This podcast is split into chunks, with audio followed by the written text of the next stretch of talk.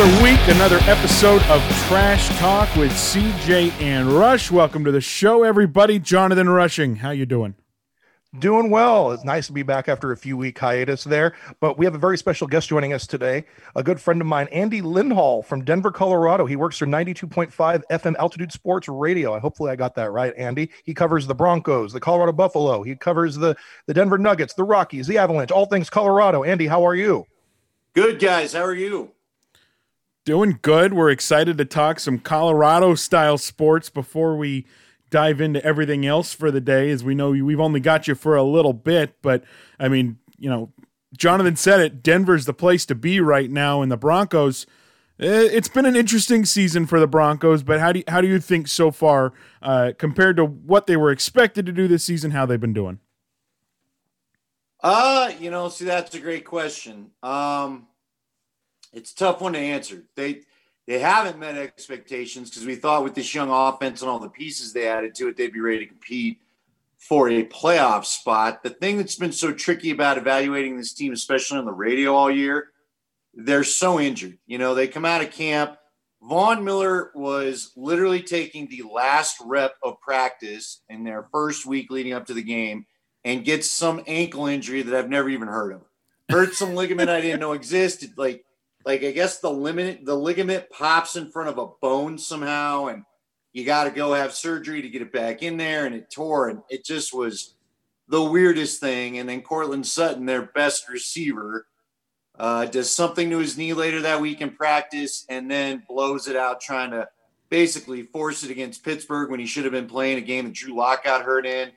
Uh, their defense has just been obliterated by injuries and now a suspension to AJ Bouye. They're supposed to have AJ Bouye and Bryce Callahan as their starting corners. Those guys, um, Callahan finally came back after being a free agent a year ago, one of Vic Fangio's guys from Chicago. And he finally comes out and plays this year. We didn't see him all last year, but now he's been hurt. AJ Bouye, he got hurt in the opener against Tennessee. Comes back like, but he and Lock got shoulder injuries in back to back games. So Lock came back a little quicker than Bouye, which I'm a little surprised because it was Lock's throwing shoulder. And he kind of looked a little off the first couple games. Um, Jurrell Casey from the Titans was supposed to be a big part of this team. He gets hurt two weeks in. Uh, they're starting a defensive line that I'm not sure they would have started in the preseason. And that doesn't even wait till we get to today. Vic Fangio said that he's got three healthy corners today against Buffalo. Um, and one of those corners is former safety Will Parks that they just picked up back from Philly after he was released. So he, they don't even technically have three true corners on the roster today. So that just kind of tells you what this team has been dealing with. The offense has been fairly healthy, but the the effects of Courtland Sutton being gone have been noticeable. Uh, Phillip Lindsay's hurt now; they're running back. So when it comes to trying to give the old hot take on radio as to what we think this team needs to do, because what we were hoping is to get a clean read on Drew, Drew Lock. And do you move on from Drew Lock? Do you draft a guy? It, has been impossible. It just it's been impossible because this team uh, has yet to actually have the regular season roster they hope to have. That's totally true, Andy. Those are all great hot takes, but I think the Broncos, considering yeah they're five and eight, but I feel like their record should be a lot worse. All the adversity that they've had to overcome. So they've beaten some really good teams. Like they defeated the New England Patriots in Gillette without scoring a touchdown. Like I never thought in a million years they would have won that game. But the Broncos, yeah, they're five and eight. Are they? I think they're still technically mathematically in the hunt. Are they? Yeah, it's some like it's a decimal points chance, which you're out. Okay, it's not even a one percent chance. It's like a point something something. And look, you know, if they win today, I will be amazed. I'm not going to go all radio guy and promise you guys a tattoo or a naked run through the park or anything like that. But I, I, don't, I can't, even as a guy that grew up in Denver, a Colorado native, I cannot come to a place where I see them winning this game today. So that should be the end of whatever that decimal points chance is of getting in. Now, all I mean, my. They, well, go ahead, Christian. I was going to say, now all my hopes for the morning are, are officially squashed with that. Yeah. No, no tattoos, no streaking. I mean, well, I might as well just go to bed. I'm just excited that we have NFL football on a Saturday, so that's really exciting. Well, the fact Vegas must have the Broncos some kind of chance of winning. The Las Vegas sports books have Buffalo as only a five and a half point favorite, and if it were me, I'd probably give them like a ten or seventeen point favorite to the Bills. But so yeah, the Buffalo only a slight chance there. I know the home team gets three points, but the Broncos they might have a chance. Jonathan, you're a good positive man. You ought to come do radio at KOA in Denver, where I used to work, because that's the kind of thinking that we need. I I I don't know how this because John Brown comes back for the Bills today. Uh, you watched what the Bills were able to do with the Steelers. Um, it, it just is you know, I, I just don't know. Like the offense has to compete, and that's been the problem. Until last week against Carolina, who, by the way, I don't know who any of the Carolina defense is. They're another team that's just been ravaged with injury. Um, Drew Lock was insisting that he throw the ball down the field. Drew Lock is like stuck on wanting to be a highlight machine. And that's one of my biggest concerns about the guy. Last week against Carolina, he finally started taking some of the short underneath routes um, and actually getting some some rhythm to the offense it's been maddening to me because I used to coach high school lacrosse before I got my afternoon time slot on altitude. And Drew reminds me of one of those kids that's always going to tell you he's going to take your coaching and then goes out in the game and doesn't take your coaching to the point where Trent Green during a Raider game earlier this year was just like, why is Drew Lock running out of the pocket too soon, throwing off his back foot, not going short when he's got him and throwing it downfield? Like quarterback after quarterback after quarterback that we've had on as analysts on these games has just been befuddled by Drew Lock's decision making and inaccuracy. And uh, so, all we're hoping to get out of these last three games, if we can't get a win, which I don't think will happen today, um, I'm just hoping to see him actually run the offense and give me some evidence that he's still worth putting the time in because frankly, there have just been games. And you mentioned that that win against the Panthers or against the Patriots. He made some terrible decisions in that game. He forced the ball downfield. At one point until last week, I've got the stats somewhere. He was nine of 49 throwing the ball in air yards 21 or over. Nine of 49. He had four picks and no touchdowns until finally uh, apparently the Carolina Panthers weren't aware that KJ Hamler would have been one of the fastest guys at the combine if he was healthy enough to run last year. So they just let him go running through the secondary like it was no big deal. And he, of course, burned him. So there's still some stuff to evaluate here. And I want to believe the Broncos are on the, on the way back to being a good team. But guys, it's been it's been a rough five years. It's not even just been a rough year. It's been a rough five years. They can't figure out the quarterback thing. I agree. Ever since Peyton Manning rode off into the sunset like they're just trying to find a quarterback. But I just wanted to get your take on the whole crazy quarterback situation that happened against uh, a few, like a week ago. Like, how does the NFL let that game get played with no uh, quarterback? I mean, for the competitive nature of the NFL, to not allow a team to go on with a quarterback, you had all four of your guys on the quarter in the quarterback room on the COVID list. They should have just postponed that game. Like, I don't know. What's your take on that, Andy? Jonathan, you know how it works being an NFL network guy.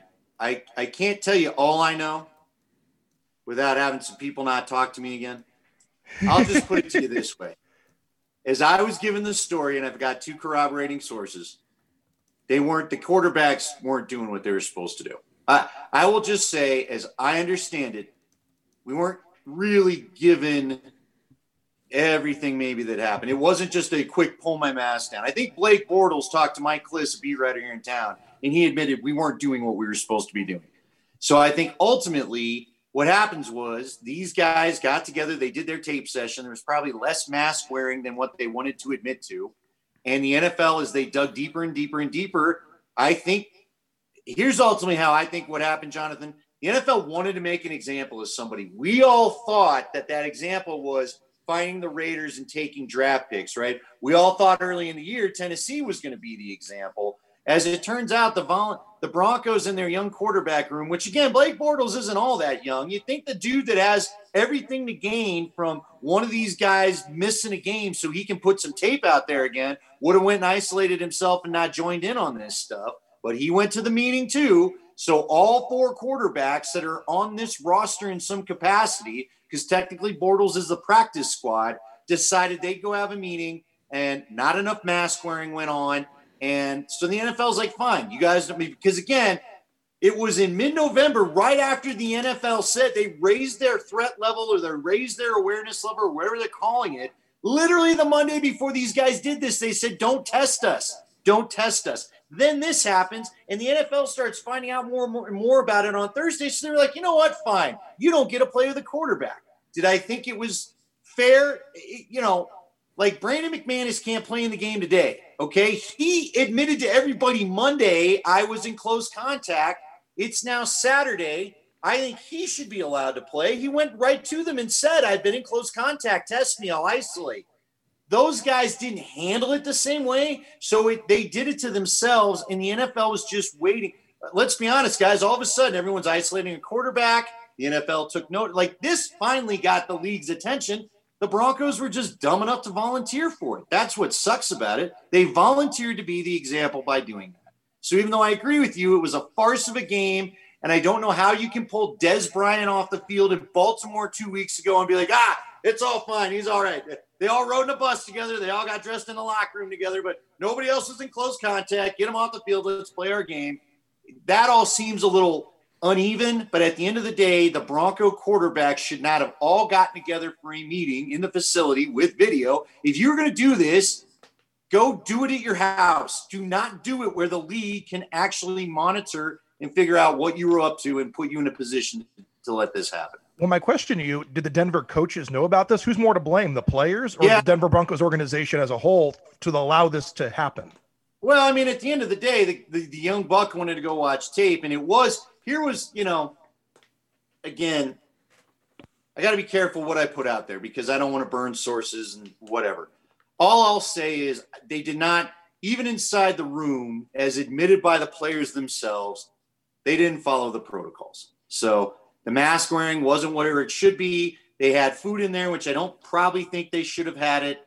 And they just didn't pay close enough attention to what they were doing. So, excuse me, at the end of the day, it's real to me, it's on the players. It, it's, you know, and again, what I didn't like when Drew came out and talked about it the next day, Drew comes out and he's like, well, I was in the wrong, but I was being a leader.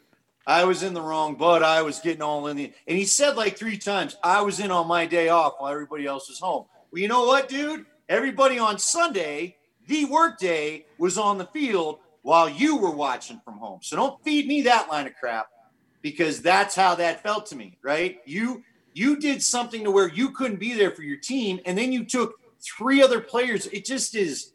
I understand what you're saying, Jonathan. I think the NFL has a hard time coming back with, to us and telling us that there's competitive balance and we will never do anything that compromises our competitive balance when they allow you to go out there with a guy that was a running back in college. But but the Broncos, you are not they, they're non-factor. Let's let's be honest about it. They don't rank high in the TV ratings. We're never the national game anymore. They don't have a quarterback that's of major interest to them. And you know how it is being at the NFL network. The the NFL is a TV show. They wanted their TV show. And one of the minor players in the Broncos did something stupid, and they were not going to put off a Saints game, who's one of the main characters in this TV show. They weren't holding up their season because the Saints are going to the playoffs and the Broncos are about to be eliminated. So it just, you got to understand, you got to read the room, right? And I just felt like it was young guys being immature. And I don't, I, I didn't like Laura Lock coming out and tweeting. I didn't, I like the whole thing just irritates me. And I'm sorry to keep going on about it, but it was such a sore spot with me how Drew handled it, his answers, and then his mom tweeting, Bro, you're in charge. You're the CEO of an NFL team now. You can't be acting this way. And your mom can't be coming out and tweet. I get how she feels as a parent. You got to keep that stuff aside. Do you, think the guys on the defensive side of the ball that knew they had no chance of winning that game with a guy that was on the practice squad and did take one single stinking snap. wasn't even there to be a quarterback. He was there to try to be a slot receiver. He's your quarterback that day. You think they give a damn about your mom tweeting that we should all quit picking on her boy? You're in a locker room full of men, dude. You can't handle it that way. So that's I like I I've got to get over some of this to get a good evaluation on Drew Lock, but gosh, that just bad taste in my mouth from that whole week kudos to Vic Fangio for fielding a team to going and doing that. I think he's done a pretty good job there. If only he had a quarterback. My only thought is, does Denver go and draft a quarterback? Is Drew Lock the guy of the future? I guess that's the only thing that that remains to be seen. Obviously, Von Miller will be back next year, hopefully. Well, but see, he's got like this big contract number. Now the question becomes: Do the Broncos go on the cheap and let go of Von, try to renegotiate the deal? I mean, I finally we have yet to see Bradley, uh, Chubb, and Von Miller together because last year Bradley was hurt. This year Von's been hurt. The rookie year, you know, Bradley was just figuring. I just want to see Bradley and Von together in a good defense, which Fangio does have. And Fangio has been a good, like it's been good for the most part, right? Um, there's still some questions. Is he some version of Wade Phillips where maybe the head role isn't the right role for him? He's a hell of a defensive guy. I will not knock what that guy does defensively. It has been amazing what he's put up with some of these offenses, even against the Chiefs. If you go back and look, both games against the Chiefs, he's had really good game plans. And I bet you some teams will copy him come the playoffs. Um, but the offense has just let him down. And when it comes to the Drew Lock thing, like here's my worry. If you're going to stink, and you know, this is what sucks about the modern NFL, but it is what it is, right, fellas? Um, I'd rather they just lose these three games so you can actually be in the conversation for maybe one of those quarterbacks. Because if you're back around 15, then you might as well just go in on Lock. There's too many teams looking for QBs that, and they could beat the Chargers and they can, uh, Raiders, who knows what's going to happen with the Raiders by the end of the year. And those are their next two games after today.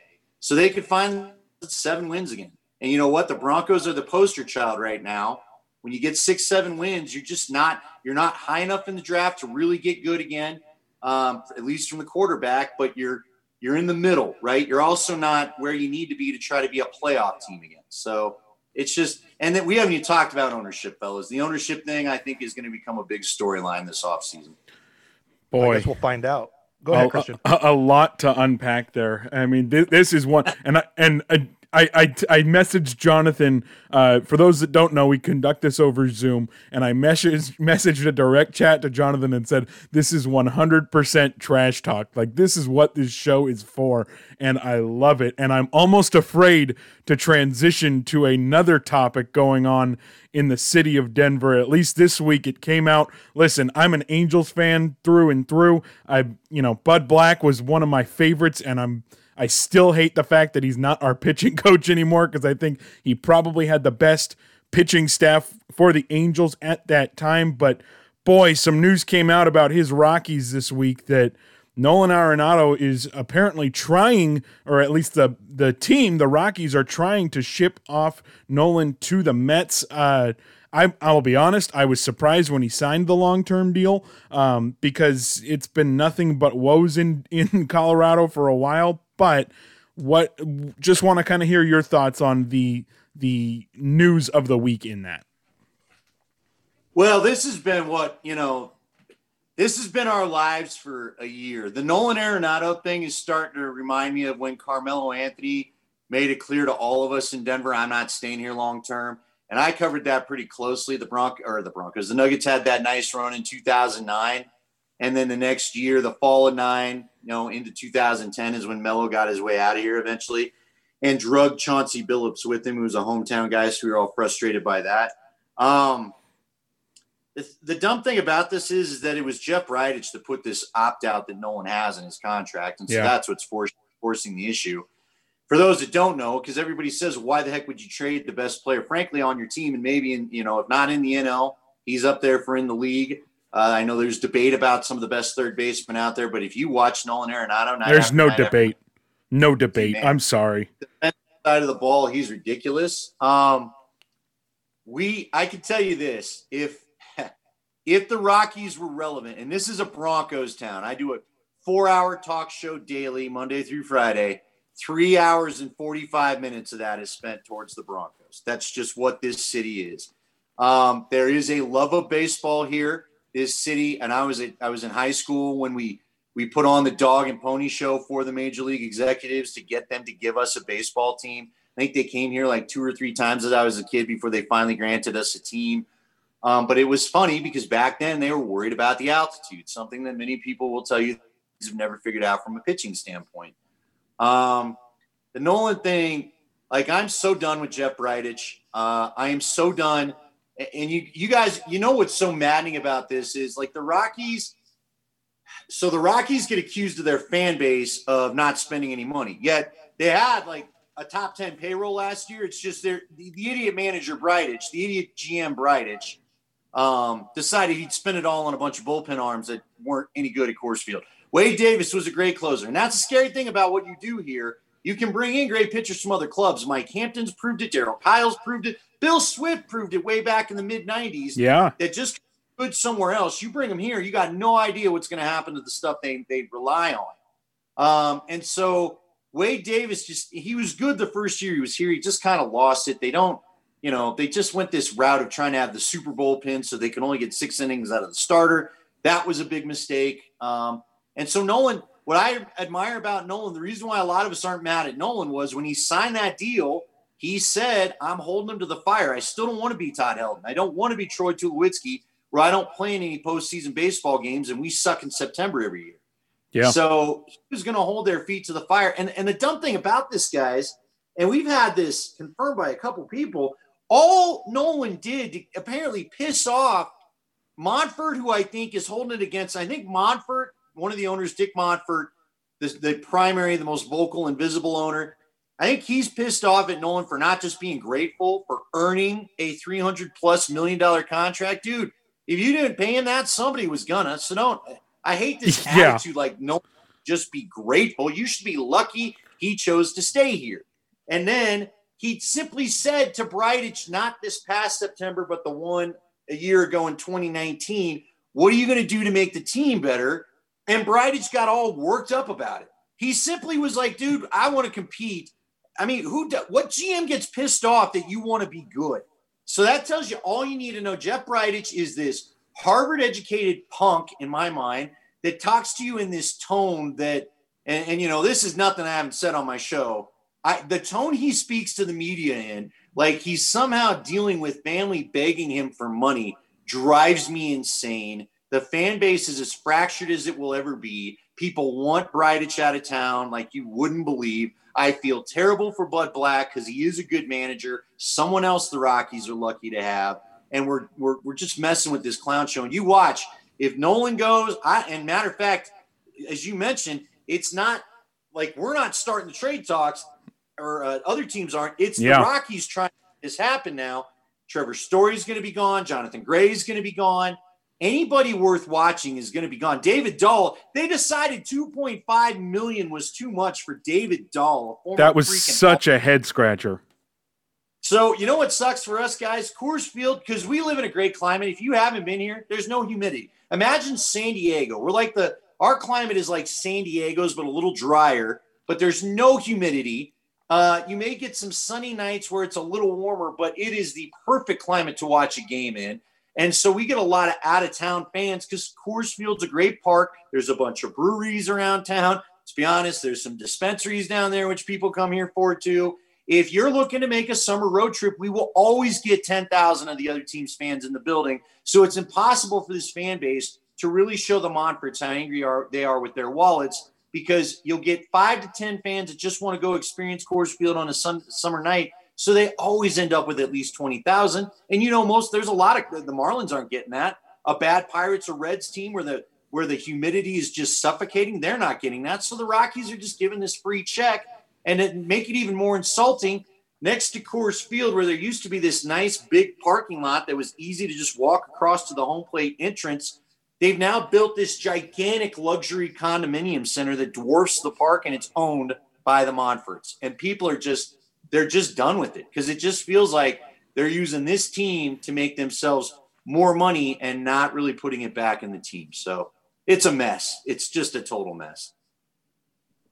I 100% agree. It's a shame that pitchers don't want to go there, obviously, because of the altitude and it's like a home run friendly ballpark. So you think more offensive players would want to go there. So hopefully they lock up Trevor Story in Nolan. I've heard rumors that the Dodgers were talking to him and a few other teams wanted Nolan. It's just a shame that these small market teams can't get like the Oakland A's. But like the NL West is probably one of the best divisions in baseball. The Dodgers, the, the Padres are good now.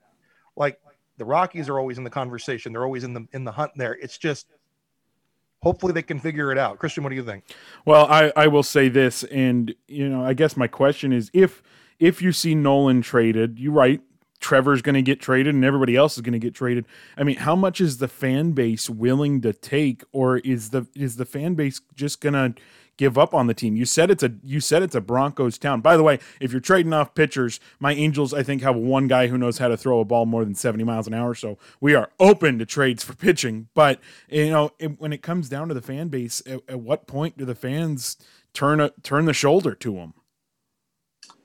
I mean, they have, they have we like if we talk Rockies on our show, it's simply so people can just let us know how much they hate the Monforts. That's really all it. it Monfort hate will move the needle.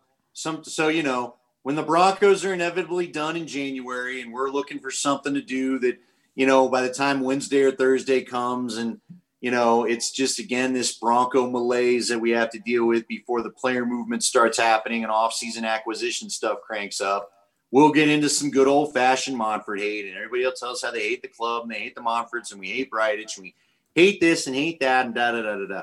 The interesting part about this is when you look at how good the Dodgers and now the Padres are in that division, it's probably it probably isn't insane to trade some of the guys we're talking about if you get good young prospects. But the Absolutely. latest deal floated in the news this week that probably sparked your question was that one to the Mets where they're going to get like Robinson Cano or something. Who they're getting somebody that I think is suspended. They're going to take one of the, like it's not even a good package of minor leaguers. They've got the worst minor league system in the league according to Baseball America. They got nothing. They left. We brought this up on our show yesterday. They left Riley Pint, a former high school pitcher in 2016 that was the number four overall pick in the draft. They left him unprotected and nobody touched him. Nobody wanted a former number four overall pick as a pitcher. That's the Rockies to a T. They can't. They they suck so bad at this thing right now. And I got some friends that are former players. One of them being Jason Hirsh. He's told me about the the how how brutal it is. From there's not a singular philosophy that runs up from single A ball to your big league club. You know, guys will tell you they get messed with by different coaches at different levels. That's what stymies development. You know, um, especially for the pitchers where guys are always being told this different grip or throw it this way or that way or change. You know, I, from what I've been told, hitting and pitching coaches are just they like to fiddle with you. They want to fiddle with your mechanics or fiddle with your swing. It's how they keep their jobs. And the Rockies just have nobody that seems to agree on a way to do it. It's just so they used to have Bob Gebhard. Then in 1999, they transferred over. Uh, I can't believe I'm forgetting his name um, the old general manager that they had that was before Bridich, God, he was formerly of the Indians. He was so hated here forever. Um, and he's on MLB Network now. Anyway. Um, oh, is it um, Dan Duquette? Yeah, no, uh, Dan O'Dowd. Dan, Dan O'Dowd. Yeah, yeah, yeah. I'm sorry. Wrong, wrong, wrong last name. wrong Dan, but right thinking. Yeah. But O'Dowd. So Bridich worked for O'Dowd. So even though they've changed, they've had 21 years of basically the same philosophy, and it's gotten them like a couple of wild card appearances. Which, when you're one and done in a wild card, I don't count that. They got swept by the Brewers a couple years ago. They had the magical run in 07, which was almost like Tim Tebow. You couldn't explain it; it just was happening. And then they had a nice season in 09. That's been it. That's been it and yet you're not there's no movement towards switching out the gm it's it's ridiculous it's frankly it's soul crushing because i don't know when they're going to be good especially with the dodgers and the padres and the giants in the conversation like i'm sure it'll be a competitive division and as a dodger fan i'll happily accept nolan arenado if you guys do not want him you but i know andy you got to go soon um, the denver nuggets start up next week i mean Denver Nuggets is that the talk of the town at least right now? How good they were in the bubble, the NBA playoffs. I mean, the Nuggets got to be in the conversation yeah, I know, Jonathan. We're trying to find something positive, right? The team I think the team I'm most excited about, frankly, is the Colorado Avalanche. Yeah, now, we'll have to find got any goaltending, but they've got some really, really exciting young players. And I think the best player in hockey right now, Nathan MacKinnon. I know some Connor McDavid people are going to look side eye at me, but Nathan MacKinnon is just unbelievable. And he harkens back to some of the guys I got to watch when the powerhouse Avalanche teams were assembled. As for the Nuggets, um, and for those that missed it, I guess they agreed yesterday. So we're going to get a 51 or 52 game season. They're going to get going January 13th. So we're excited about that.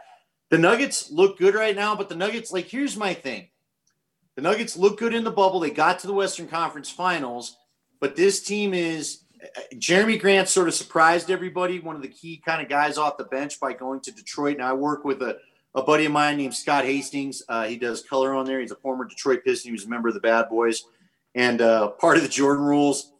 He's got some great stories of roughing up Michael Jordan back in the day. But he does our color, color analyst work for uh, the Nuggets broadcast, and he told me he thought Jerami might leave to get a bigger role because he wanted to be a starter, not a support, you know, a supporting cast member.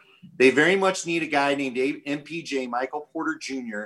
He's kind of been like the Drew Lock of the Nuggets in our town. Um, he didn't play a lot last year. There was great fan base frustration with Coach Malone that that didn't happen.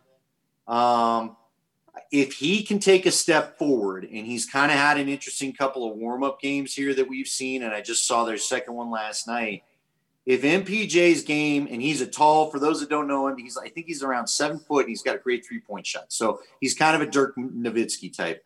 And uh, but he had a back injury, I guess, in Missouri. Some thought he would have been the number one overall pick, but this there were major health questions about the back injury. Um, and so now it's kind of coming into you know his time. If he doesn't take a step forward, and so far Scotty hasn't been overly impressed with the progress we've seen, the Nuggets not doing anything in the offseason could be a real issue. You know, the Lakers got better, the Clippers are getting better. The the whole the, the, the Western Conference is just a gauntlet like it is every year. And then you got to figure out what's going to happen with uh, you know Jrue Holiday and and Giannis out in Milwaukee. And Jrue Holiday was someone that I a lot of the Nuggets were in on Jrue Holiday thing, and I think they should have pulled the trigger. My concern about the Nuggets is Tim Connolly, their GM, who's been very good at assembling this team is all about draft and develop, which is supposedly the way you're supposed to do it.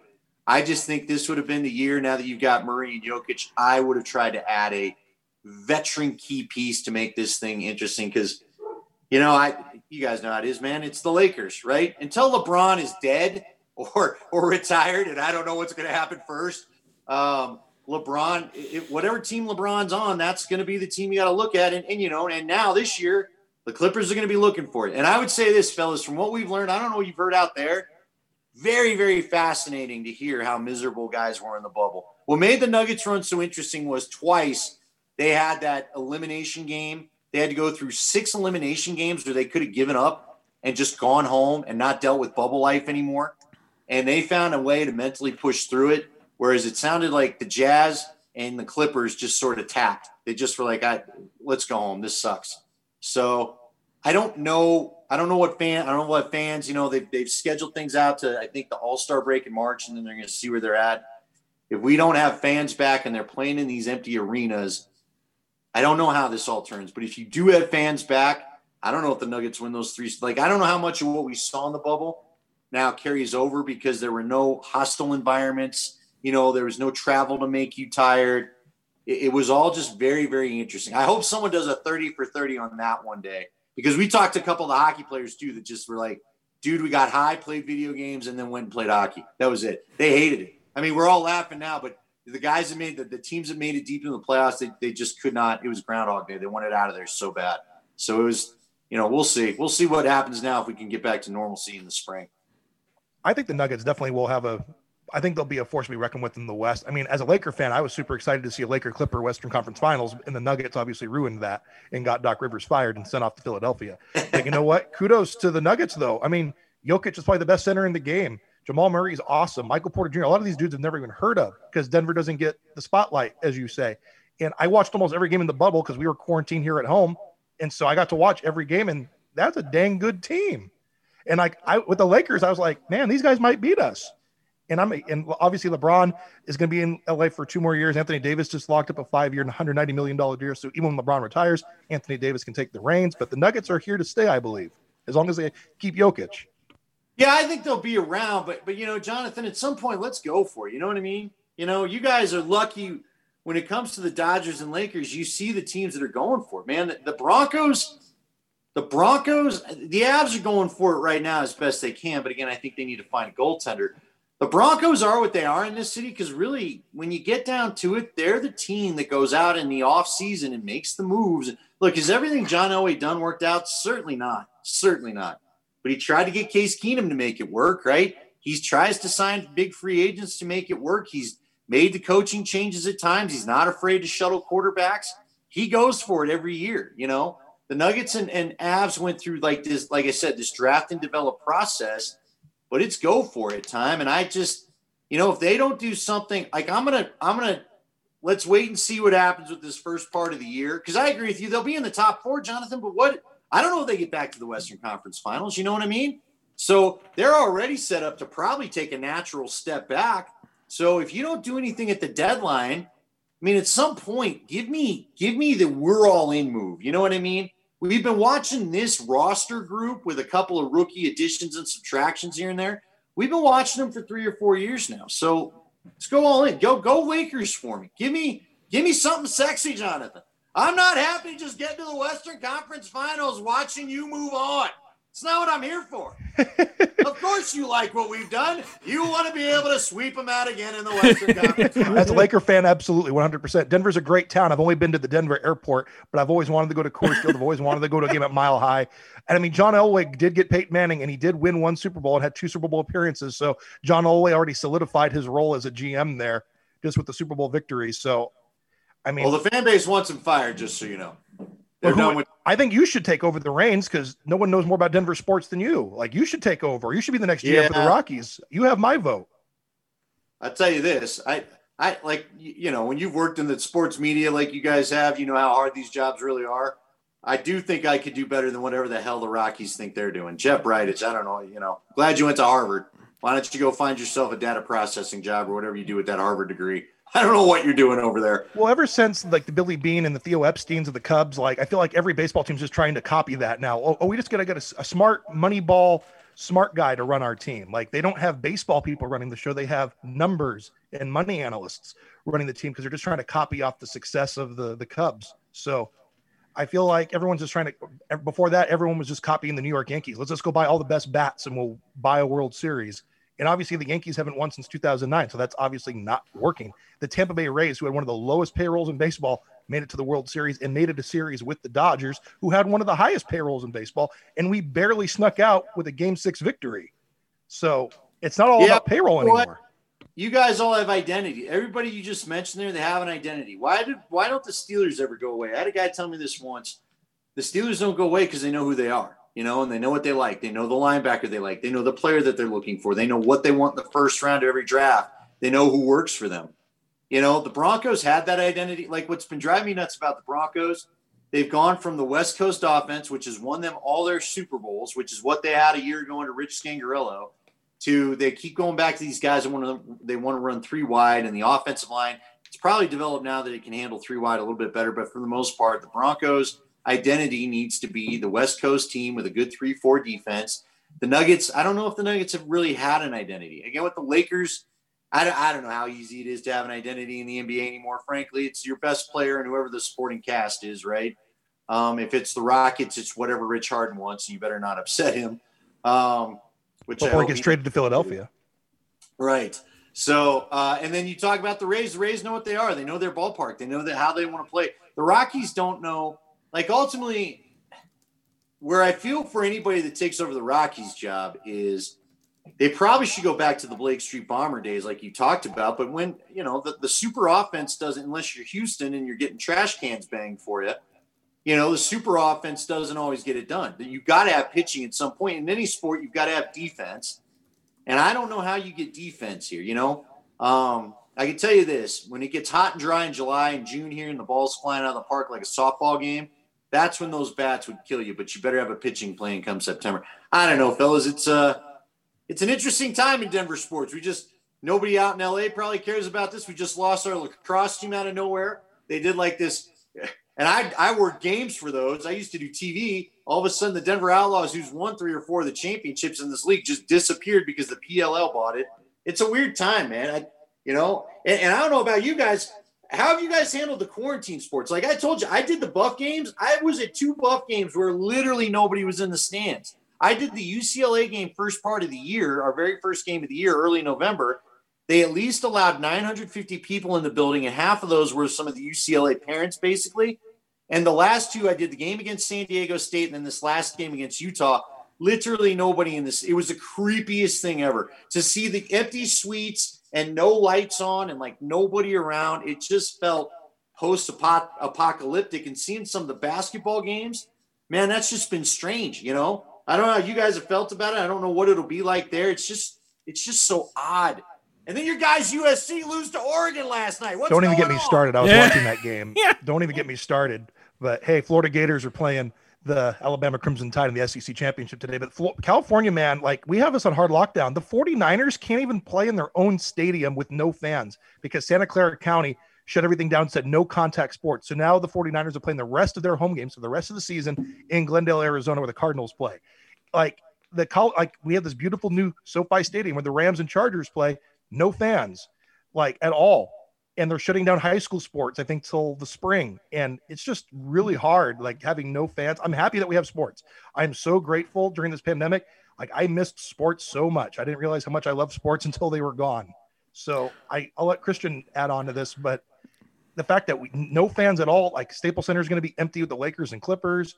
Like in here, the Dodgers has won the World Series, and we couldn't even have a World Series game in our own stadium that was empty, which I wish it would have been, because at least I could have sat in the parking lot and watched it on my phone or something. It's just it stinks, but I'm happy. I'm I'm grateful and blessed that we have sports. It just stinks that we can't attend any of these games, even in limited capacities, like some of the other states are doing. So it's a blessing and a curse. What do you Well, think, I'll, I'll tell you right now, Jonathan. Count it as a blessing that there weren't games at Dodger Stadium uh, because you seem to not be able to win those. But anyway, Hey. um, I think I think Andy and I can agree as I guess people who work in and are fans of teams that hate the Dodgers. The only silver lining out of all of this is that I haven't had to watch a friggin' Dodgers World Series parade on MLB Network or anything. I never want to see Give me it. a break. I, I mean, I mean, I, it's just it's great to not have to deal with that. Christian's an Angels guy. I'm a Dodgers guy. Are you guys going to do like dual parades when it's all done? Oh We yeah, that's right, right? Like, I think they had a virtual parade, whatever that is. Yeah, that's that's about as fun as uh, virtual sports. I Yep. think. So, man, Seriously. I don't know what we're doing at the virtual parade, but just the most exciting sporting event in the pandemic was having pro athletes play each other in Madden. Like that was the the extent of the excitement. what about the? Did you guys watch Tiger King? We all watched Tiger. Of course I did. It was funny because we had on we had on Tim Connolly, the GM of the Nuggets, and, and Gabe Landeskog, one of the star players of the Avs, Yeah, and they were told to do it too. And when I asked Connolly, because I was like, man, I got to be honest with you, I've traveled a bit, but I didn't know places like Tiger King existed. I guess I missed those parts of the country. And Tim Connolly was like, "Oh, you have no idea." He's he said some of the places I've gone to scout players you don't even want to know. He's like, you know what? I'm just gonna I'm gonna fly in. I'm gonna fly out. I'm not gonna leave any of the main streets. So, who knew? who knew? Wa- Wandy, I know you. If please, I know we've been we've kept you way too long. So if you need to go, please just give us a middle finger and leave. Like I apologize if you need to. You get can give us we any other you. finger, too. all great stuff. Opening, So probably ought to wrap it up, but uh, we can do it again in January when we have weird playoffs. How about that? Well, let's do it. We can I talk about the. Not the boss of me. My wife is. So you know. Oh, I'm my wife's definitely the boss of me too. I have to ask permission to do my show when I could do my show. So I'm 100 percent with that. Oh my gosh, how to find yourself in the doghouse on a podcast? by Hey, you're an Jonathan engaged man, Christian. You're going to be that way soon. You're Yeah. going to have to ask Sarah when you can do the show. Yeah, three years. Take advantage of the first three years. Live it up. I'm going on four now. Oh but my Andy, gosh, thank you so much for joining us, dude. Like you've been a blast. Like I love every, everything you brought was incredible. Thank you so much for joining us, guys. That was Andy Lindahl, the 92.5 FM Altitude Sports Radio. He's Mr. Bronco. He's Mr. Colorado Buffalo. He's Mr. Avalanche. He's Mr. Nugget, and he's Mr. Rocky. And you think he's gone, but yeah, he's gone. But Thank you so much to Andy for joining us. Yeah, that oh was my goodness. That was absolutely awesome. Jonathan, I, I will give you 100% credit. You did the talent booking today, and that was amazing. And gosh, we got to talk trash talk a specific region, basically. I mean, he had he had trash to talk on the Rockies, the Broncos, the Nuggets. I mean, goodness gracious, that that was awesome. Absolutely. Andy is a really cool dude. I remember he used to come on our show at NFL AM back to my NFL network days. He'd cover the Broncos for us and he always brought great sound bites. Him and I became good Twitter friends and we just kept in touch and he's a really cool. He's also a big punk rock dude. He loves Blink 182 like me. He loves Less Than Jake. He loves all the Green Day punk rock bands. So him and I have kept in touch through social media just with our love of sports and punk rock. But he's a really, really cool dude. He gave us some really good sound bites there. He really did, and uh, one of the one of my favorite things as we kind of transition to the rest of our show that he talked about was the fact that the Trojans lost to the Ducks last night. I mean, uh, Jonathan, what a joke! Oregon wasn't even supposed to be in the game. It was supposed yep. to be Washington Huskies versus the Trojans. And then USC, they were ranked number 15 in the country. They only played like what, five, six games, but Oregon looked really good last night. And obviously, I'm a Florida Gator fan because I attend the University of Florida online for my master's degree. So I'm oh, suddenly a huge Florida Gator fan. I was a huge Tim Tebow fan growing up as well. So I am hopefully we can beat Alabama today. But Pac 12, like, I don't know what's going on with college sports, man. Like, we might not even have I think Northwestern's playing Ohio State for the Big Ten championship today. Uh, ACC championship, you have Notre Dame versus Clemson. Go Notre Dame, just because I'm tired of Clemson. But I know you hate college sports. Well, so. I, I, I, I'll tell you, a college sport I love is college basketball. I haven't really gotten into it lately, um, just because you know March is my time to watch college basketball, just like everybody. But you know, just seeing everything and seeing how some of the coaches, including some of the big coaches are coming out and saying, "Why are we even doing this?" I mean, I'm worried we're not going to have a March Madness two years in a row at this point, and so I'm hoping that they should know, just do a bubble like the NBA did. Yeah, like, let the kid, let, let the students so. just teach virtually, like online. I know it's, it's, up to the players, obviously, but the NCAA lost so much money. It's all about all because of money. The yeah. only reason why we even have a college football season right now is because the money that yeah. goes to universities. It's the only reason why we have it. Yeah, I, I agree. And yeah, I don't know. I just I don't want to see a bubble for college. I, I hated seeing bubbles for professional athletes. The last thing I want to do is see yeah, and then I know college students have been kind of bubbled, right? Some college students haven't been allowed to leave campus. Well, I don't know if you heard the news. UC, UCLA football team they opted out. Like I think they're bowl eligible, but they opted out of playing in a bowl. They play Stanford today, but they're opting out because the players are tired of living in the bubble on campus. Yeah. They've all these college athletes have been in a bubble on their campuses since June. They haven't gone and seen their families or their friends. They're well, like this, living and breathing just football, and so they opted out of a bowl game just because, like, you know what, I'm, I just want to go see my family. I'm tired of well, it. And this gets down to the the more you know important issue of these these players' health and safety. Um, sure, we we all want to be safe from the virus, right? I, I completely get that, but at the same time, you know, you can kind of go stir crazy if you're stuck in one place.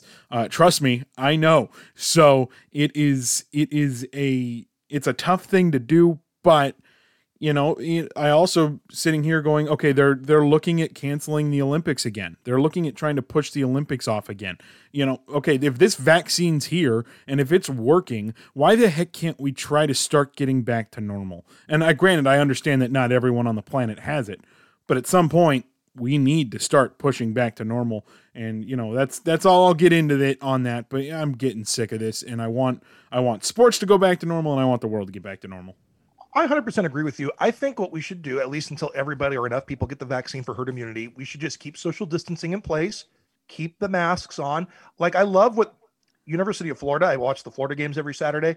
They like they have a lot of people at their games, but I notice they social distance. They have certain seat things where you can only sit with your immediate family or group and everybody has to wear masks.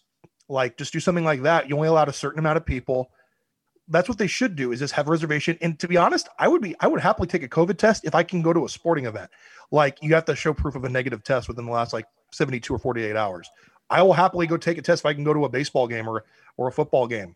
I don't know about you, but just to, just so I can go to a game, I would do it. I gotta I already gotta pay out the behind. Now I gotta pay for a freaking COVID test to go to. That absolutely not. But well, sporting events are luxuries. You don't have to go to one, but the or if you want to travel, like to go to Hawaii, you have to have a negative COVID test within the last like 48 hours. So it's like yeah, it's well. up to you. But I would rather just do it and I can go somewhat live normally. Yeah, normally normally would be a good thing. Getting back to normal, Jonathan we we talk about all sports on this podcast and you know the the angels have been making some moves. The dodgers have been making some moves but the big one still left out in the waiting. Trevor bauer has still not signed with a team. Granted the winter meetings didn't really happen but they did on zoom and it's over. Uh, but i guess my question to you how long do you think it takes for Trevor Bauer to sign with someone? Do you think he's just going to enjoy teasing every single fan base on social media until spring training, or do you think it might happen before that? well, I sure hope it happens before spring training. That way you kind of get to know your manager and your, your teammates. I, as a Dodger fan, would love to have him on the Dodgers, but I don't know if the Dodgers necessarily need Trevor Bauer. Nope. I think Trevor Bauer need the Dodgers more than the Dodgers need Trevor Bauer. But I would love to see Trevor Bauer go to your Angels because, like, I like the Angels. They're my American League team. I'd love to see him be like the ace of the Angels, and he could be the guy for the pitching staff there, mm-hmm. like Mike Trout's the position. He, it's Mike Trout's team, but Trevor Bauer could be the face of the pitching. Not only would, would he be the the ace of the pitching staff, he'd be the only one on the team who knows how to pitch. So. but the and Angels, the, the, the, California weather would be great. I've also heard rumors he might be interested in going to the San Diego Padres. I mean, that's a pitcher's ballpark. I mean, him with Manny Machado and Fernando Tatis. Imagine Bauer like the Padres would finally go neck and neck with the Dodgers at that point, in, in my opinion. Well, yeah, and uh, I've also heard the Mets are the are an option, and he's boy he's teased the Mets on on social media too. So I mean, good on him for having his fun, but boy, is it pissing all of us sports fans off. You know, I mean, don't don't give me a good morning, Angels fans. How are you? kind of tweet, and then as of this morning or yesterday or something, he tweets out a picture of him in a Dodgers uniform saying, "What do you think of Dodger blue?" Like, come on, man, stop, stop playing with my emotions. So you think it's up to him where he decides to go, or do you think the team there actually has to be teams that are interested in him? I think there's plenty of teams that are interested in him. The question is the money, right? And and like you said, the Dodgers have the money. You know, he might need the Dodgers more than the Dodgers need him. They have the money. The Angels have money. The the Mets apparently have money. I didn't think the Mets were going to be relevant for another 15 Well, they have a new years. billionaire owner. Well, yeah, but I still didn't think they'd be relevant. But I'm still waiting for the Noah Syndergaard trade to Anaheim at some point. Um, but the uh, you know the you know and Bauer's been hey use the hashtag Bauer to Anaheim to blah blah blah. You know, he's he's having fun with it, but there's plenty more stuff to do this offseason. I am surprised that the Angels went and traded for a shortstop instead of signing one of the big second basemen or shortstops, but that's a way of them saving money to try to put into the pitching staff. So, so is Simmons done then? Simmons, Simmons is gone. Yeah, Simmons is gone. I expect Simmons to go to Toronto or Oakland. Oakland's my um my sleeper team on that one. But here's the thing: Simmons is great defensively. He can't hit consistently. Some some weeks he's great. Some weeks he's just batting under 200. It feels like so. It, it's tough. It's tough. But I will say Simmons was one of the best shortstops defensively I've ever seen in my life. Still is. I mean, he goes and he goes and catches fly balls in left field and and looks pretty cool doing it. So, you know, thanks to Andrelton Simmons for everything he did for the Angels. But yeah, the Angels are moving on and looking to put money somewhere else. I trust Joe Maddon's process. I mean, Simmons, I don't think could stay healthy. But one thing I wanted to ask you about while we're still on baseball is that Major League Baseball said that the National League pitchers will hit again. There's not going to be a universal DH anymore. Are you excited about that? Absolutely not. No, that's the stupidest move. I'm sorry. You know, you know. Do, do you remember the old uh, commercial? You may not even remember it. It was the Braves. Um, it, the Braves did. It was a Nike commercial, I think. Or I remember. I know which one you're talking. About. I'm older than you. Where where where the guys were like, you know the the pitchers were like, "Hey, we got three Cy Young win award winners over here, or whatever." Back with John Smoltz. Yeah, with Smoltzy and everybody, and then it was like, "Yeah, but chicks dig the long ball," and and sure enough, you know, all of a sudden one of them was swinging the bat, and you know the girls were going crazy. You know, it is what it is. I understand the the strategy liking behind it, but at the same time, I do think offense puts butts in seats, and uh, I don't know. But it, it, it's always I was to say, part of me was kind of hoping for the universal DH to stay because I think it elongates guys' careers, like the Albert Pujolses in the world and the Nelson Cruzes. It kind of gives them more teams to go to. It, it, basically creates another roster spot. And do pitchers really like hitting, other than Madison Bumgarner, maybe Bartolo Colon or a few other dudes? Do pitchers really enjoy pitching? Or I mean, excuse me, hitting? Well, and that's the thing is you've got guys like Bumgarner who love it, right? But beyond him, like Jered Weaver. Remember Jered Weaver with the Angels, and of course, then he ended his career with the Padres, which was probably the most depressing thing to ever see happen was him pitch for anybody besides the Angels. But um, his his technique when he would go to the batter's box was stand there and take pitches. He didn't care if he struck out. He didn't want to hurt himself. And I feel and, that's like a lot of pitchers' mantra when they're at the plate. Exactly. And I don't want to see that. I want to see a guy going up and swinging. I don't like watching people bunt. I get it for I get it for strategic reasons, but that's great when you've got Chone Figgins sitting there at third and, you know, he's trying to score. But when there's a guy on first, stop bunting him over, hit a base hit. And so get the pitchers out of the batter's box, keep them on the mound. That's my thought. I agree. I think offensively, if chicks do dig the long ball, Major League Baseball should have definitely stuck with the DH. I mean, the Dodgers' offense is awesome, but imagine they got to put a DH in there every single game. Like the National League scoring is going to go through the roof, and that way, American League pitchers don't need to fav- favorite going to American League teams because, like, well, I don't really want to hit, so I'm just going to go to the American League team. Speaking of the So- long ball, Jonathan, I was expecting Baker Mayfield to throw a long ball this past week.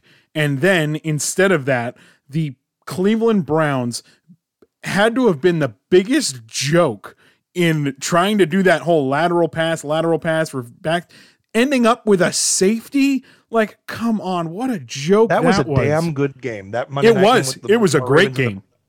and Lamar Jackson, I thought was hurt, and then had to go into the locker room and suddenly he just had to poop. Yeah. And if I'm Harbaugh, like Harbaugh looked so mad on the sideline. I was like, oh man, he's so mad that he lost his quarterback to an injury. He knew he's like, man, I'm losing my quarterback. We're down. We're losing in the game because my quarterback had to go take a dump.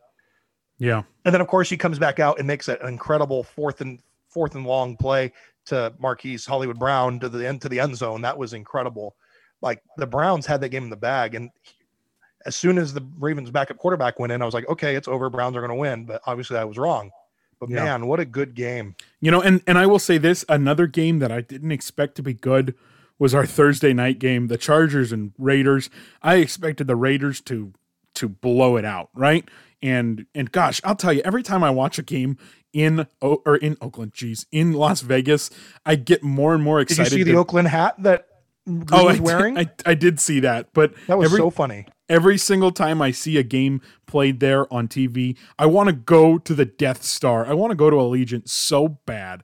But you know, I expected it to not be a great game, and good night. That was a that was a very good game. A lot of mistakes in that game, but you know, it boiled down to overtime, baby.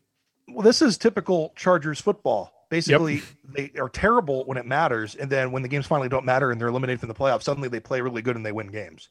Yeah. Like that's the Chargers mantra for the last like 15 years. So Justin Herbert is a really good quarterback, and I think he's here to stay. It's sad how bad the Chargers are with how good of a team they had. Have Austin Ekeler, uh, Keenan Allen, like Joey Bosa on defense. Like they got a good team. Like their defense isn't that great except for a few dudes, but the offense they have a really good team. So they, well, who knows if Anthony Lynn gets fired? Like there's so many games they should have won and could have won. Like how many one score games they lost is ridiculous. But the Raiders, they need to figure it out. And I don't know if Derek Carr is their quarterback next year. I love Jon Gruden as a coach, but they need to figure it out. And I think the Raiders might be eliminated. Mathematically, they're still in it, but the Chargers knocking them out was definitely a knockout blow. Well, I, I will say this, and I saw a thing on Sports Illustrated posted it and said, you know, is Jon Gruden? How would you grade John Jon Gruden through his first four years with Oakland? And I'm sitting here going, he hasn't had the All Star team to to judge him poorly. I mean, let's be honest. At the beginning, it was awful, right? And it was a Gruden needs to come and redo this. Then you had the Antonio Brown bull crap that happened. You know, you're expecting to have this great wide receiver, guy never shows up. Like, you know, it, well, Gruden, his first move in there, he traded away Khalil Mack. yeah. Yeah, I mean, well, him. uh, yeah, and and sure, but at that at that point, it was the we are restarting. We are trying to figure this out. I think he's been doing good. I think that if you get better talent in there, I mean, I don't know if Derek Carr is your starter anymore. I mean, especially after this week, I don't know why Derek Carr is even a a thought to be the starter. Marcus Mariota looked really good. He I was think great. we all forgot about Marcus Mariota. He played Yep. really well. Yep, he played very well. You also got to remember the Raiders and the Chargers. They, they're also in the same division as the Kansas City Chiefs, and that's true. their. They're five years running uh, AFC West champs. Yeah. So as long as Patrick Mahomes is there, it's their division's going to run through Kansas City. You know, you said you would have picked. Uh, you texted me and said you were picking the Raiders, um, and I never responded, but I would have picked the Raiders too. So I guess we both lost out. I never sent you that text. Yes, you did. I picked. Man, I told you I knew the Chargers were going to win just because because the games don't matter. I know the Chargers so well. I used to go to Charger games when they were in San Diego all the time. It's whenever they were eliminated and the games didn't matter, they suddenly play well. And when the game did matter, never played well. But anyway, Christian, I think we should dive into our NFL picks. What do you think? We we should absolutely do that. The show's gone running kind of long. Huge thank you again to Andy Lindahl. That- Oh my great- gosh, he was so good. I, I wanted to get him on the football picks too, but he had to go. But Andy, Oh, thank you again so for joining good. us. So let's dive right into his favorite Denver Broncos playing today. Today is Saturday. What's today? The 19th, 18th, 19. 19th. Today is Sunday, December 19th, 2020. Today's we have the Buffalo Bills travel. Today Saturday. I don't even know what day it is. uh, so we have the Buffalo Bills traveling today at 1:30 to Denver, Mile High, to play the five and eight Denver Broncos versus the 10 and three Buffalo Bills. Christian, who wins this game? I'm with you in what you what you said with Andy in that the, the fact that it's just a six point favorite is ridiculous, or six and a half or whatever. it was. That's ridiculous. Five and a half. The- five and a half. The Bills are going to blow this thing out, in my opinion.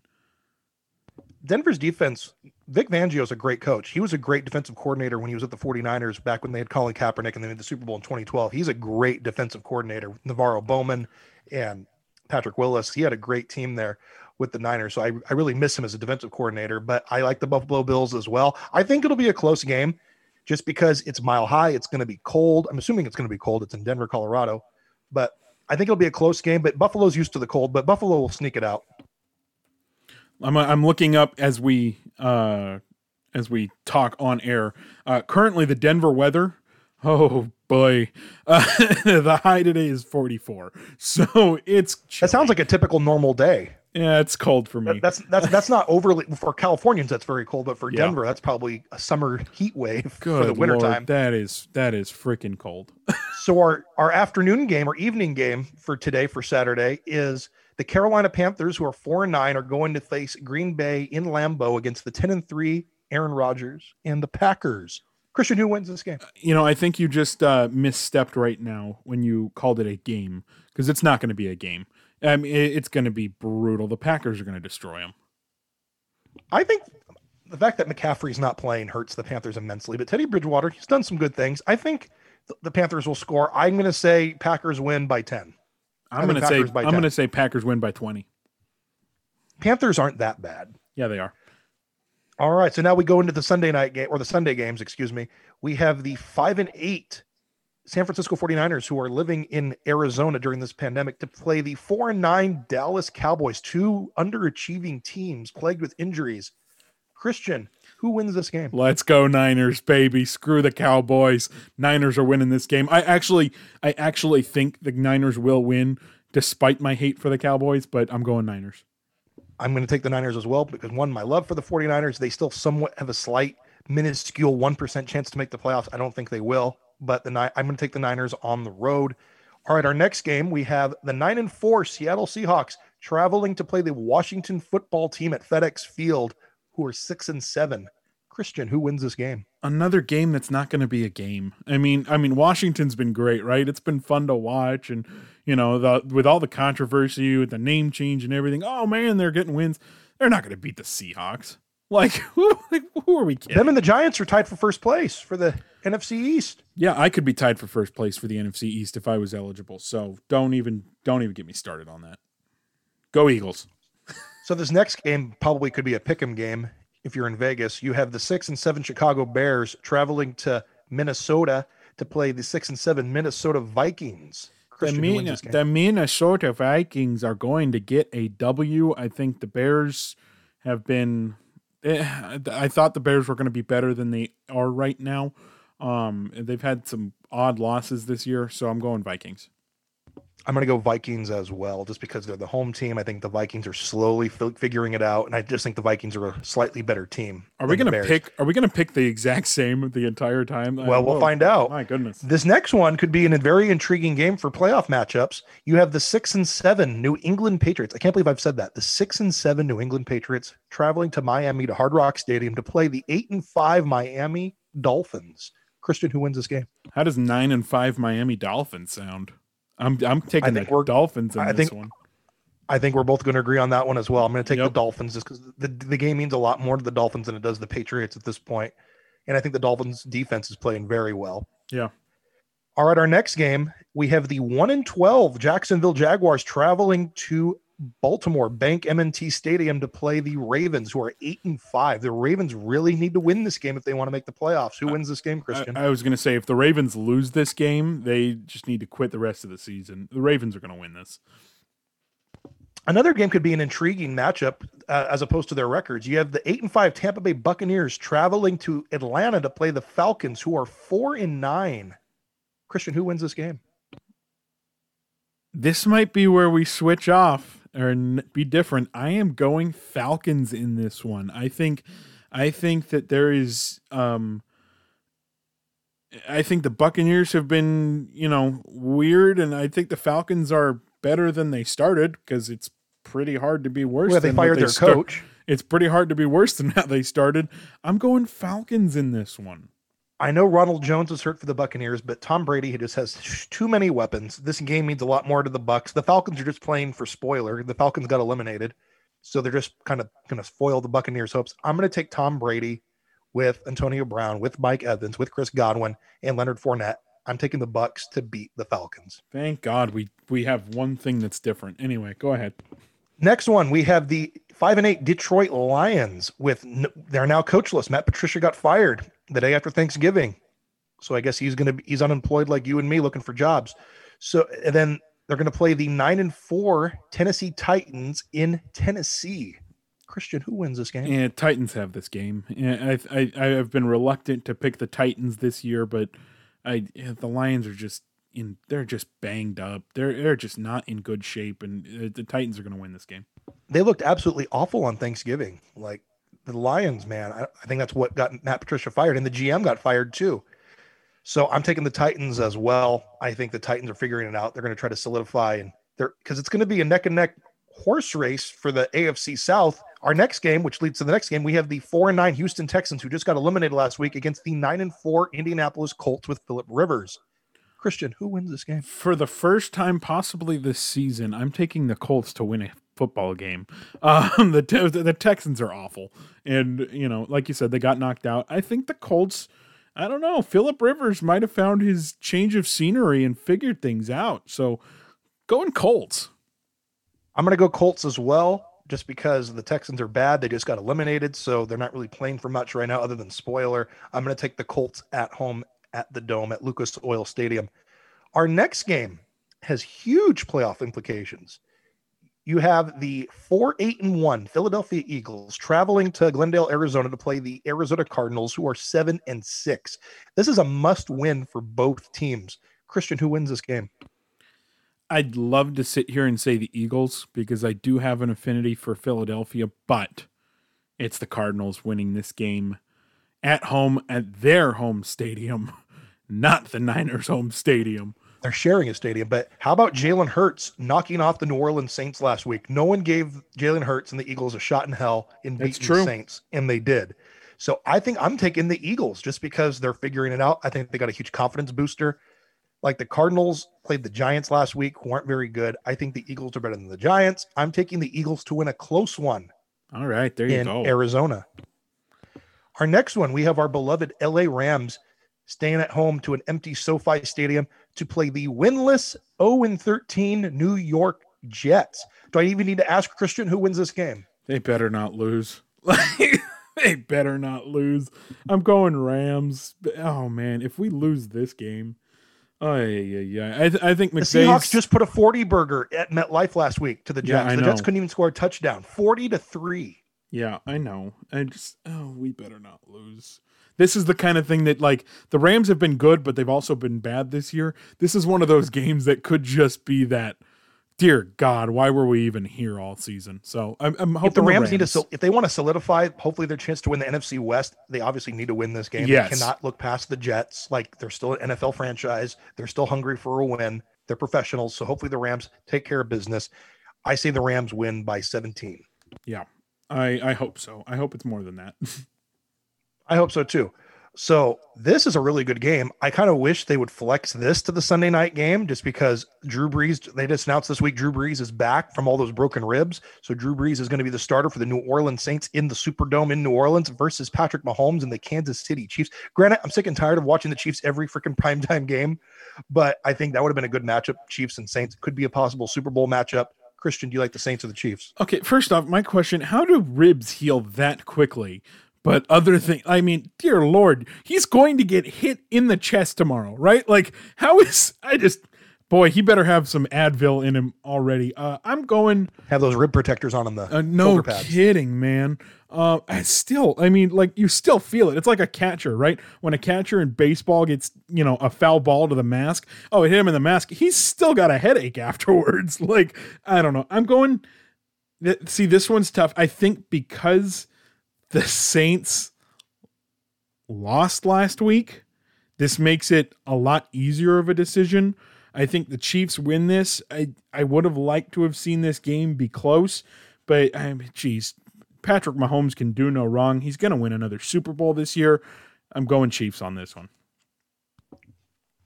I'm going to say the Saints go marching in and Ooh. they win by a field goal as time. I think it'll be a shootout. I think it'll be a good close game. I think Patrick Mahomes will have a great game. I think Drew Brees will want to prove some people wrong and have a good game. Hopefully he stays healthy out there. I'm going to the Saints winning by 3 or less. Ooh, yes, give me a close game. I love it. I think that should have been one of the primetime games, but this this could be an interesting game. So the Sunday night game, they flexed it a few weeks ago. You have the Cleveland Browns, who are nine and four, going to play the New York Football Giants at MetLife Stadium, who are five and eight. Christian, who wins this game? Boy, Cleveland needs a win here, right? Like, geez, um, I'm I'm going Cleveland, uh, but I don't think it's going to be as much of a blowout as I expected it to be a couple weeks ago. I think I don't know. I think it's going to be a close game, but I think the Cleveland, Giants are playing well. Their defense is very yeah. good. Yeah, they've I they've the, been a lot better. I think the Browns win this one as well. I think the fact that Daniel Jones isn't going to play, I'm not sure. I think maybe Colt McCoy will be playing for the Giants. I think it'll be a close game, but I think the Browns, their offense is just too good with Nick Chubb, Baker Mayfield. They're having a really, really good season. I'm taking the Browns. All yeah. right, So our final game, we have the Monday night game. This game definitely should have been flexed out, in my opinion. You have the 11 and 2 Pittsburgh Steelers traveling to Cincinnati, Ohio to play the 2 10 and 1 already eliminated Cincinnati Bengals. Christian Baker, or not Baker Mayfield, who am I talking about? Um, I can't brain Joe Burrow. Joe Burrow. He's out for the year. Joe Burrow is out for the Bengals. I mean, if it was Ben Roethlisberger versus Joe Burrow, that would have been a really cool game. Even if they would have been the fact that Joe Burrow is not playing, I would have flexed this game out. Christian, who wins this game? I was I was gonna say if if Joe Burrow's starting this game, it was gonna be exciting, right? As of a month ago, this was gonna be a cool game. It wasn't gonna be close. I still don't think it would have been close. I still think the Steelers would dominate them. But as soon as that happened, this should have been on the NFL's like mm, maybe we should uh maybe we should flip things around. Is what it is. Steelers are gonna win. I just looked it up. So the Bengals starting quarterback this Monday night will be Ryan Finley will be the starting quarterback versus the Steelers per Adam Schefter on ESPN. Adam Schefter says Ryan Finley will be the starting quarterback for the Bengals. I mean, hopefully the Bengals make it competitive, but the, the Steelers have not looked that great. The Bills beat them. That's they true. Lost the week before. Like the Steelers, I'm as my my dad's a huge 72 Dolphins fan, so I'm all the kudos to Don Shula. Rest in peace. The 72 Dolphins perfect season still is intact. So, yep. and I don't know if any team will ever break that record. I think the closest was the Patriots losing the Super Bowl to the New York Giants in 2007. That was the closest I think that record will ever be broken. But what would you I say like this guy's name is? Ryan Finley? Is that what you said his name is? Or Finley? Ryan Finley is going to be the the Bengals starting quarterback. That sounds like a the starting quarterback of my cousin's Pop Warner team a couple years ago. So anyway, maybe it's I'm him. Just, maybe he's a friend of yours. you never know. Uh, but yeah, I'm I'm going Steelers. You're going Steelers because anyone who's not going Steelers is either wishful thinking or a Cincinnati fan. So, and even I don't think even Cincinnati fans are picking the Steelers to lose this game. Jonathan, that's a show. What a what a great show it was. Andy was amazing. Absolutely, Andy Lindahl. Thank you so much again for coming on the show, guys. Please give Andy a follow at at Lindy Lindahl. On he's on Twitter, he's on Instagram, he's on Facebook. He's a really cool dude. Follows all things Denver and Colorado sports. Thank you to Andy again for joining the show. He is on 92.5 FM Altitude Sports Radio in Denver, Colorado. Oh, so great having him on the show. He said he definitely wants to come back and do the show again. He just texted me right now. It was great having him on the show. We'll have him again hopefully in January. We can talk absolutely Colorado sports. Well, that was Andy Lindahl. I was Jonathan Rushing. Please give us a follow and Christian, say goodbye to the folks. Tell them to follow us. Goodbye, folks. Yeah, follow drafting or jeez. Follow follow This is not drafting the magic. This is trash talk. follow trash you, talk. You can follow drafting the magic and follow us too. follow Trash Talk with CJ and Rush. If you go on Instagram, it's Trash Talk CJ Rush, uh, and Twitter and Facebook. I think it's all of them. It's Trash Talk CJ Rush, and you know, go and follow us if you'd like. Go follow I am Jonathan Rushing or I am Jay Rushing. Go follow Christian underscore Ilton. If you follow me, I'll officially have six people. Somehow it's gotten less than when we started this show. Thank you so much for joining us for a great show. Again, a big thanks to Andy. He was absolutely amazing. I can't wait to have him back on this show. Jonathan, say goodbye to the people. Goodbye, guys. Thanks for listening to Trash Talk.